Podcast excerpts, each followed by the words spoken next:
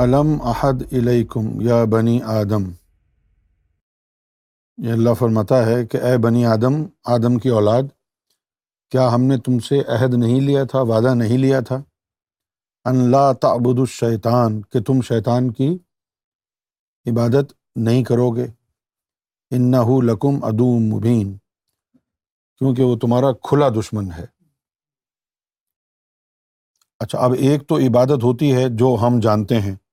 مندر میں جا کے، مسجد میں جا کے کرنا۔ صحیح ہے نا؟ اگر اس پیراہے میں دیکھیں کہ بھائی اللہ کہہ رہا ہے کہ شیطان کی پوجا نہیں کرنا۔ اگر اس پیراہے میں دیکھیں تو کوئی بھی نہیں کر رہا۔ ہے نا؟ مسئلہ یہ ہے کہ ہم لوگوں نے اور ہمارے مولویوں نے، ہمارے اسکالرز نے ہم کو ایک بات کا ایک ہی مطلب سمجھایا ہے۔ اسی وجہ وجہ سے یہ وہابی صوفیوں کو برا بھلا بھی کہتے ہیں۔ جب صوفی اپنے مرشد کے آگے سر جھکاتے ہیں، تو وہ سمجھتے ہیں کہ یہ سجدہ کر رہے ہیں۔ وہ سر جھکانے کا ایک ہی مطلب سمجھتے ہیں کہ سجدہ ہو رہا ہے، اور کوئی مطلب سمجھتے نہیں۔ اس لیے ان کو قرآن و حدیث سمجھنے میں دشواری ہوتی ہے۔ اب یہاں لکھا ہے کہ اللہ تعالیٰ نے سارے انسانوں سے وعدہ لیا، وعدہ کیا لیا؟ عہد لیا۔ کہ بھائی تم شیطان کی عبادت مت کرنا۔ Do not worship the devil okay تو اب دنیا میں اگر دیکھا جائے تو کہاں ہے؟ کوئی کر رہا ہے شیطان کی عبادت؟ آپ نے کسی کو سنا ہے کہتے ہوئے، میں جی میں شیطان کی عبادت کر رہا ہوں۔ ہے نا؟ تو ہم عبادت کی، پوجا کی ایک ہی صورت کو جانتے ہیں۔ کہ ہم مندر میں جائیں گے، مسجد میں جائیں گے، گرودوارے میں جائیں گے، ماتھا ٹیکیں گے پاٹ کریں گے، پوجا کریں گے، نماز پڑھیں گے، صحیح ہے نا؟ تو یہ ایک صورت ہے عبادت کی ورشپ کی۔ اور کوئی صورت ہم کو دکھائی نہیں دیتی۔ یہاں پر مراد یہ ہے کہ اگر اللہ کی عبادت بھی کرو اور اس کے پیچھے بھی تمہارے مقاصد شیطانی ہوں، دنیا کے ہوں۔ جیسے دکھاوے کے لیے نماز پڑھنا، لوگ کیا کہیں گے؟ روزہ رکھو یار، ورنہ لوگ کہیں گے دیکھو یہ روزہ نہیں رکھ رہا۔ یہ کتنا بڑا کفر ہے یا نہیں ہے؟ ہم کو اللہ سے زیادہ لوگوں کی پرواہ ہے۔ ہمارا ہر کام آج کے دور میں زیادہ تر ہمارے کام جو ہیں وہ ہمارے نفس کو خوش کرنے کے لیے ہیں۔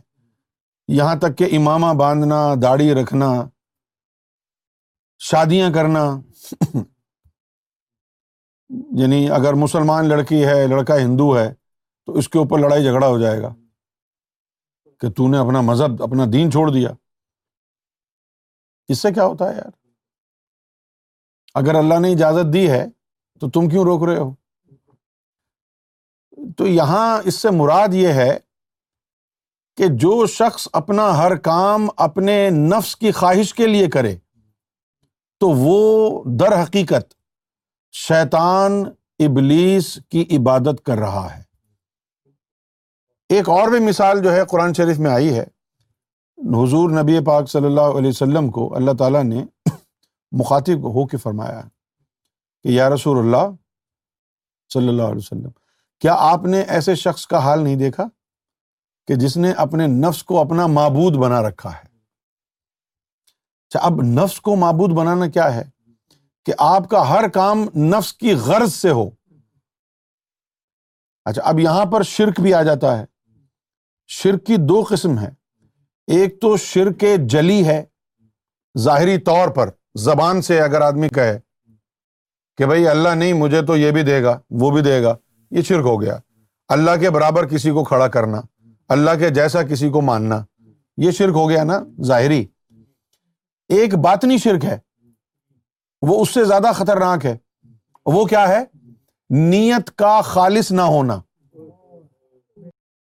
نیت کا خالص نہ ہونا۔ ریا کاری کرنا۔ جس طرح اب ہم جب یعنی عید الاضحیٰ آتی ہے تو کیا کرتے ہیں؟ پاکستان میں کیا کرتے ہیں؟ انڈیا میں کیا کرتے ہیں؟ بڑے بڑے جانور لے کے آتے ہیں۔ قربانی کرنے کے لیے کاٹتے ہیں ان بڑے سے بڑا جانور لے کے آتے کیوں؟ اس لیے کہ زیادہ سے زیادہ بڑی قربانی اللہ کی بارگاہ میں پیش کی جائے؟ نہیں۔ اس لیے کہ ہمارا نام ہو دنیا میں محلے میں اڑوس پڑوس میں لوگوں کو پتا چلے کہ اس نے دس لاکھ روپے کا بکرا کاٹا ہے۔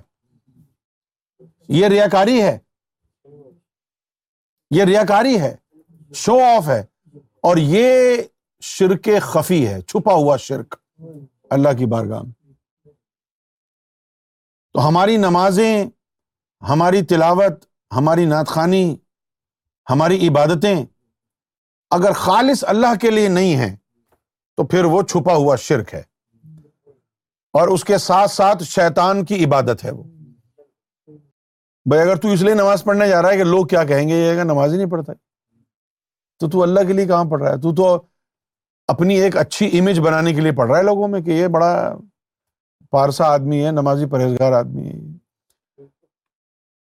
عبادت بھی کرنا تو ریا کاری عبادت بھی کرنا تو نفس کے لیے، دنیا کے لیے کہ دنیا اچھی اچھا مجھے سمجھے؟ یہ ہے شیطان کی عبادت کرنا۔